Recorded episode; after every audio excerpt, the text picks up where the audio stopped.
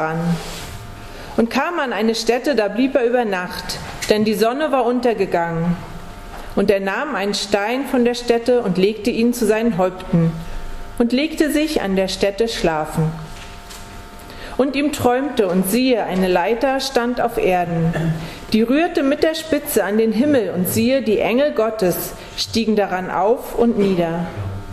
Und der Herr stand oben darauf und sprach, ich bin der Herr, dein, der Gott deines Vaters Abraham und Isaaks Gott. Das Land, darauf du liegst, will ich dir und deinen Nachkommen geben. Und dein Geschlecht soll werden wie der Staub auf Erden, und du sollst ausgebreitet werden gegen Westen und Osten, Norden und Süden. Und durch dich und deine Nachkommen sollen alle Geschlechter auf Erden gesegnet werden. Und siehe, ich bin mit dir und will dich behüten, wo du hinziehst, und will dich wieder herbringen in dies Land. Denn ich will dich nicht verlassen, bis ich alles tue, was ich dir zugesagt habe. Als nun Jakob von seinem Schlaf aufwachte und sprach er, Fürwahr, der Herr ist an dieser Stätte und ich wusste es nicht. Und er fürchtete sich und sprach, wie heilig ist diese Stätte, hier ist nichts anderes als Gottes Haus und hier ist die Pforte des Himmels. Und Jakob stand früh am Morgen auf und nahm den Stein, den er zu seinen Häupten gelegt hatte, und richtete ihn auf zu einem Steinmal und goss Öl oben darauf. Und er nannte die Stätte Bethel. Vorher aber hieß die Stadt Luz. Und Jakob tat ein Gelübde und sprach, wird Gott mit mir sein und mich behüten auf dem Weg, den ich reise, und mir Brot zu essen geben und Kleider anzuziehen und mich mit Frieden wieder heim zu meinem Vater bringen, so soll der Herr mein Gott sein. Und dieser Stein, den ich aufgerichtet habe zu einem Steinmal, soll ein Gotteshaus werden. Und von allem, was du mir gibst, will ich dir den Zehnten geben.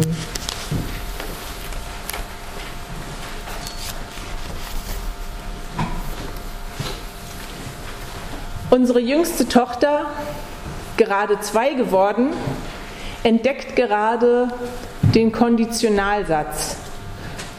Sie lernt bzw. sie lernt, was es bedeutet. Also diesen Satz, wenn du das und das machst, dann kriegst du das und das. Oder wenn du das und das machst, dann passiert das und das. Sie lernt das natürlich nicht in der Theorie, aber in der Praxis. Also, wenn du die Schuhe anziehst, dann können wir rausgehen. Oder wenn du dein Brot auf isst, dann kannst du den Kuchen haben. Oder wenn du jetzt auf Töpfchen pullerst, dann kannst du deine Lieblingsserie gucken. Und so weiter. Manchmal klappt's, manchmal auch noch nicht. Dann hört sie nur den letzten Satz und vergisst den ersten. Ich musste daran denken, an unsere Erziehungsbemühungen, als ich diesen Abschnitt gelesen habe. Und ich habe gedacht, Jakob, das ist ja auch so ein naja, der Ruf eilt ihm voraus, ein Schlitzohr zu sein. Er hat ja auch zum Teil den Beinamen der Lügner. Einer, der mit Gott, der Gott einen Kuhhandel vorschlägt, der mit Gott schachert, so könnte man denken. Aber ich habe mich eines Besseren belehren lassen. Schritt für Schritt machen wir das jetzt. Der erste Gedanke, Jakob nimmt sein, sein Schicksal selbst in die Hand.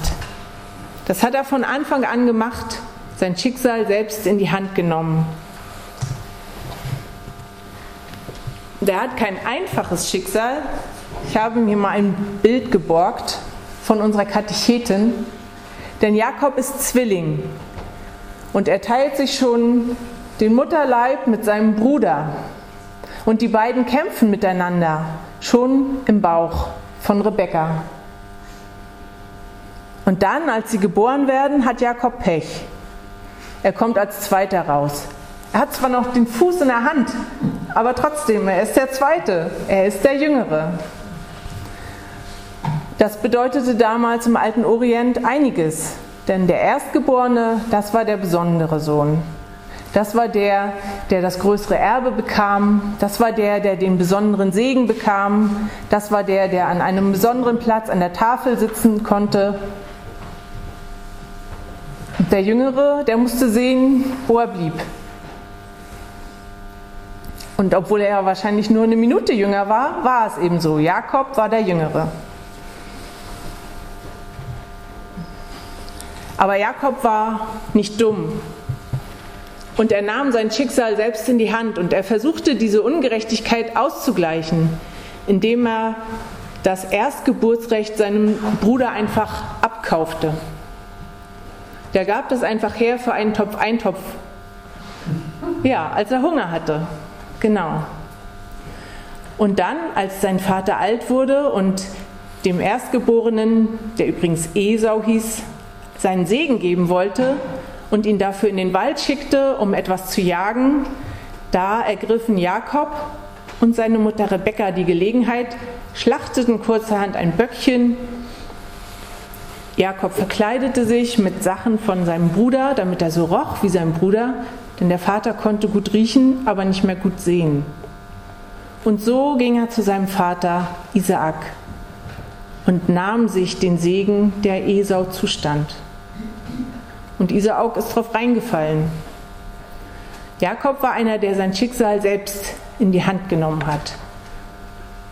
Und ich finde das eigentlich sympathisch. Man kann sagen, Lügner, Schlitzohr, was weiß ich. Aber wir alle sind Menschen, die unser Schicksal selbst in die Hand nehmen müssen. Es gibt keine vorgezeichneten Wege mehr heutzutage, sondern jeder, so wachsen wir doch auf, ist seines Glückes Schmied. Jeder kann alles erreichen, was er will. So hat Jakob auch gedacht. Aber dann entgleitet ihm sein Schicksal doch. Denn Esau lässt sich das nicht bieten und er beschließt, Jakob umzubringen. Sobald der Vater tot ist, werde ich Jakob umbringen, ist sein Beschluss. Und darum muss Jakob weg. Rebekka und Isaak beschließen es. Und plötzlich entscheiden also andere über ihn. Gegebenheiten, Entscheidungen werden gefällt über seinen Kopf hinweg. Du musst weg, du musst fort von hier, es ist zu gefährlich. Geh nach Haran. In Haran, da lebt mein Vater, sagt Rebekka. Oder mein, mein Bruder lebt dort noch. Und außerdem ist es sowieso besser, du nimmst dir dort eine Frau und nicht hier, wo wir jetzt leben. Und so beschließen es die beiden Eltern und schicken Jakob los. Und da ist er nun also an dieser Stätte irgendwo im Norden angekommen, an der Grenze zwischen Kanaan und Mesopotamien, wo er hingehen soll. Und es wird Abend und er legt sich hin, flüchtig wie er ist und auch obdachlos, einfach unter freiem Himmel schläft er. Und ein Stein dient ihm als Schutz für seinen Kopf vor Angriffen von den wilden Tieren. Einer, der sein Schicksal selbst in die Hand genommen hat und doch zum Getriebenen geworden ist, von seinem eigenen Ehrgeiz vielleicht. Aber es gibt die andere Sicht und die Bibel lässt uns daran teilhaben, nämlich dass eigentlich Gott das Schicksal von Jakob in seinen Händen hält. Schon ganz am Anfang. Und man kann es hier auch am Bild sehen, habe ich mir sagen lassen. Weiß ist die Farbe Gottes, so in der Ikonografie. Und Sie sehen hier, dass um die Plazenta, so, habe ich das jetzt richtig gesagt? War das richtig? Ja, ne? Genau. Nicht, dass ich hier die medizinischen Fachbegriffe durcheinander bringe. Jedenfalls da ist ein weißer Strich, weiß, ein weißer Kreis. Gott hält das Leben von Jakob, auch von Esau in seiner Hand. Und Rebekka, die sich wundert, dass es in ihrem Bauch so rumpelt, die sagt, was soll das werden? Und sie bekommt die Antwort von Gott, es sind zwei in deinem Bauch, aber der Jüngere, der Ältere, der Ältere wird dem Jüngeren dienen. Also von Anfang an große Pläne mit Jakob, der der Jüngere ist.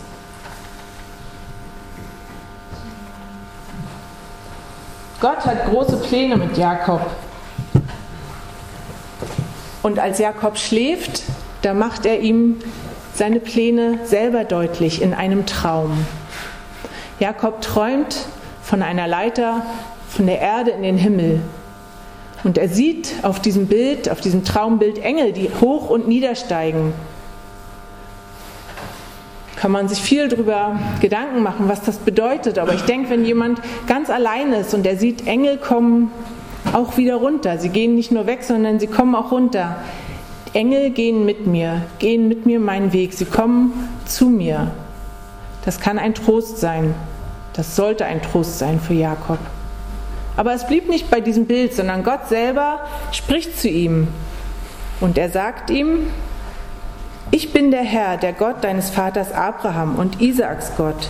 Das Land, darauf du liegst, will ich dir und deinen Nachkommen geben. Also dem, der gerade von diesem Land flieht, dem verspricht er das Land. Und dein Geschlecht soll werden wie der Staub auf Erden, und du sollst ausgebreitet werden gegen Westen und Osten Norden und Süden, und durch dich und deine Nachkommen sollen alle Geschlechter auf Erden gesegnet werden. Dem, der noch ledig ist und vielleicht auf der Suche nach einer Frau, dem wird schon versprochen, dass er ein großes Volk wird und dass durch ihn alle gesegnet werden sollen. Und wer sich ein bisschen auskennt, der hört da den Segen, den Abraham bekommen hat schon. Der schwingt damit, der Segen, den Abraham sein Großvater bekommen hat. Gott gibt ihn hier auch Jakob. Aber konkret wird es dann, und interessant vielleicht auch erst für Jakob, und siehe, ich bin mit dir und will dich behüten, wo du hinziehst, und will dich wieder herbringen in dies Land. Also daran, das eine ist das große, der große Horizont, der aufgespannt wird, aber diese konkrete, ich will dich behüten und ich will mit dir gehen und ich will dich wieder zurückbringen, das sind die kleinen Schritte für dieses große Ziel, was Gott mit Jakob hat. Und was er ihm hier in dem Traum sagt. Und Jakob wacht auf. Im Luthertext steht es so ein bisschen bieder, er erwacht. In einer anderen Übersetzung habe ich gelesen, er erschauerte. So wie nach einem Traum, man manchmal so aufwacht und denkt, oh, was habe ich geträumt? So wacht er auf, er schreckt auf aus diesem Traum und der ist ganz erfüllt davon. Gott ist hier. Wirklich, Gott ist hier. So steht es in der Einheitsübersetzung. Gott ist hier und ich habe es nicht gewusst. Und ich lese daraus auch, dass Jakob hier zum ersten Mal mit Gott überhaupt direkt Berührung hatte, direkt, nicht über seinen Vater oder seinen Großvater, sondern ganz direkt hat Gott zu ihm gesprochen. Eine Gottesbegegnung in einem Traum. Und Jakob tut etwas, was ich mir erst sozusagen sagen lassen musste, nämlich Gott hält sein Schicksal in der Hand und Jakob ist ja sein Schicksal eigentlich entglitten, aber nun legt er es in Gottes Hände. Ich habe mir nämlich von einem Ausleger, einem jüdischen Ausleger, Benno Jakobs heißt er, sagen lassen, dass es kein Konditionalsatz ist, mit dem, Gott, mit dem Jakob Gott auf dieses Versprechen antwortet. Also Sie merken, ich gehe, ich gehe mal um die Steine drumherum, die lassen wir erstmal liegen, was er mit den Steinen so macht, und gehe gleich zu dem, was Jakob sagt. Wird Gott mit mir sein und mich behüten auf dem Weg, den ich reise, und mir Brot zu essen geben und Kleider anzuziehen und mich mit Frieden wieder heim zu meinem Vater bringen, so soll der Herr mein Gott sein. Und dieser Stein, also doch, den ich aufgerichtet habe, soll ein Gotteshaus werden. Wir stellen uns vor, Jakob ist ganz allein. Letztendlich hat er zwar den Auftrag bekommen, sich eine Frau zu suchen, aber er weiß nicht, was der nächste Tag bringt. Ob er nicht überfallen wird unterwegs, ob, er, ob sein Proviant, wie weit der reicht, ob er nicht hungern muss, ob er nicht frieren muss. Alles das ist unsicher. Er ist flüchtig und ganz allein. Und der Traum ist jetzt das Einzige, was er hat. Und daran hält er sich fest, da klammert er sich an wie an einen Strohhalm. Und Gott hat ihm versprochen, ich bin mit dir. du bist gar nicht allein, ich bin mit dir. Und ich will dich auch wieder zurückbringen in dieses Land. Und zwar in Frieden. Also nicht, dass du Angst haben musst vor deinem Bruder Esau, sondern in Frieden will ich dich zurückbringen. Und daran hält Jakob sich jetzt fest und er sagt, wenn das wirklich so ist, wenn du das tust, wenn du auf mich aufpasst, dass ich nicht erschlagen werde unterwegs oder ausgeraubt, dass ich zu essen habe und zu trinken und dass ich Kleidung habe. Und wenn ich wirklich zurückkomme, ja, dann lege ich mein Leben in deine Hand. Du sollst mein Gott sein. Und wenn ich wirklich wieder hier bin, erst dann kann ich dir überhaupt ein Haus bauen hier an dieser Stelle. Hier, wo ich geschlafen habe und hier, wo jetzt der Stein steht mit dem Öl drauf. Das kann ich erst machen, wenn ich wieder da bin. Und Benno Jakob sagt, das ist also nicht konditional zu verstehen, also nicht als Bedingung, nicht als irgendwie eine Forderung, so mach doch erst das und das und dann mache ich das und das, sondern das ist zeitlich zu verstehen. Also wenn das alles geschehen ist und ich wieder hier bin, dann, dann kann ich erst. Es hängt gar nicht von meinem Willen ab, sondern davon, ob ich das überhaupt überlebe. Und du hast mir zugesagt, dass ich das überlebe und dass du mit mir sein willst. Und darum, sagt Jakob, nehme ich dich jetzt beim Wort, Gott. Tu mir das alles, was du mir zugesagt hast. Und wenn ich wieder hier bin, baue ich dir ein Haus. An diesem Ort, wo du mir begegnet bist. Also das, was, was auch durch die Luther-Übersetzung so ein bisschen wirkt wie ein Kuhhandel, ist eigentlich ein Bekenntnis von Jakob und eine Hingabe zu Gott. Jakob legt sein Schicksal, was er so gerne selber in die Hand nehmen wollte, in Gottes Hand. Und er nimmt Gott beim Wort. Und das können wir bis heute. Vielleicht haben wir ja einen Traum, in dem Gott direkt zu uns spricht, aber ansonsten haben wir sein Wort auch hier zwischen zwei Buchdeckeln oder wir haben es, es begegnet uns, wenn andere Christen mit uns reden. Wir haben Gottes Wort und wir können ihn beim Wort nehmen. Und ich musste daran denken, dass jetzt in dieser Zeit jeden Dienstag sich eine kleine Gruppe trifft, die unterwegs ist in einem sogenannten Grundkurs des Glaubens, Spur 8, zusammen mit unseren Praktikanten und auch mit meinem Mann. Und die immer wieder fragen, was bedeutet das denn, Gott so. Also die wirklich von außen kommen, die Gott vorher nicht kannten, wahrscheinlich noch viel weniger als Jakob, und die ihn jetzt Schritt für Schritt so kennenlernen. Es gibt einen Gott erstmal, diese erstaunliche Erkenntnis. Und dann, was hat er denn für mich getan? Oder was hat er überhaupt gemacht und was hat das mit mir zu tun? Und das haben sie jetzt sieben äh, Wochen lang durchbuchstabiert. Und am nächsten Dienstag ist der Abschlussgottesdienst von diesem Grundkurs. Und Teil dieses Abschlussgottesdienstes ist auch immer ein Hingabegebet. Und das nochmal deutlich macht, das und das habe ich jetzt von dir erfahren, Gott.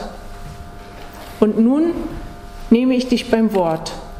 Ich lasse mich jetzt einfach mal drauf ein, auf das, was ich von dir gehört habe. Und guck, ob das stimmt. Und ich gebe dir mein Leben. Mach das, was du mir versprochen hast.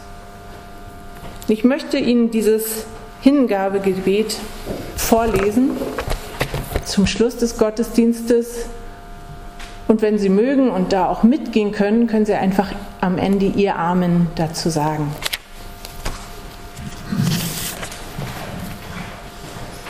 Vater im Himmel, ich habe deinen Ruf an mich gehört. Ich danke dir, dass du mich nicht vergessen hast obwohl ich dich so oft vergaß. Ich habe bisher so wenig von dir gewusst, aber du hast mich immer schon gekannt. Du bist mir in Jesus entgegengelaufen. Ich will nicht länger getrennt von dir leben oder mich im Misstrauen dir gegenüber verschließen. Ich vertraue mich dir an. Jesus Christus, du bist am Kreuz für mich gestorben. Du sprichst mich frei von allem, was mich von dir trennt. Dafür danke ich dir. Ich habe gehört, dass du mich einlädst, mit dir zu leben. Dieses Geschenk will ich im Glauben annehmen, im Vertrauen darauf, dass du zu mir Ja sagst. Antworte ich mit meinem Ja zu dir. Amen. Amen.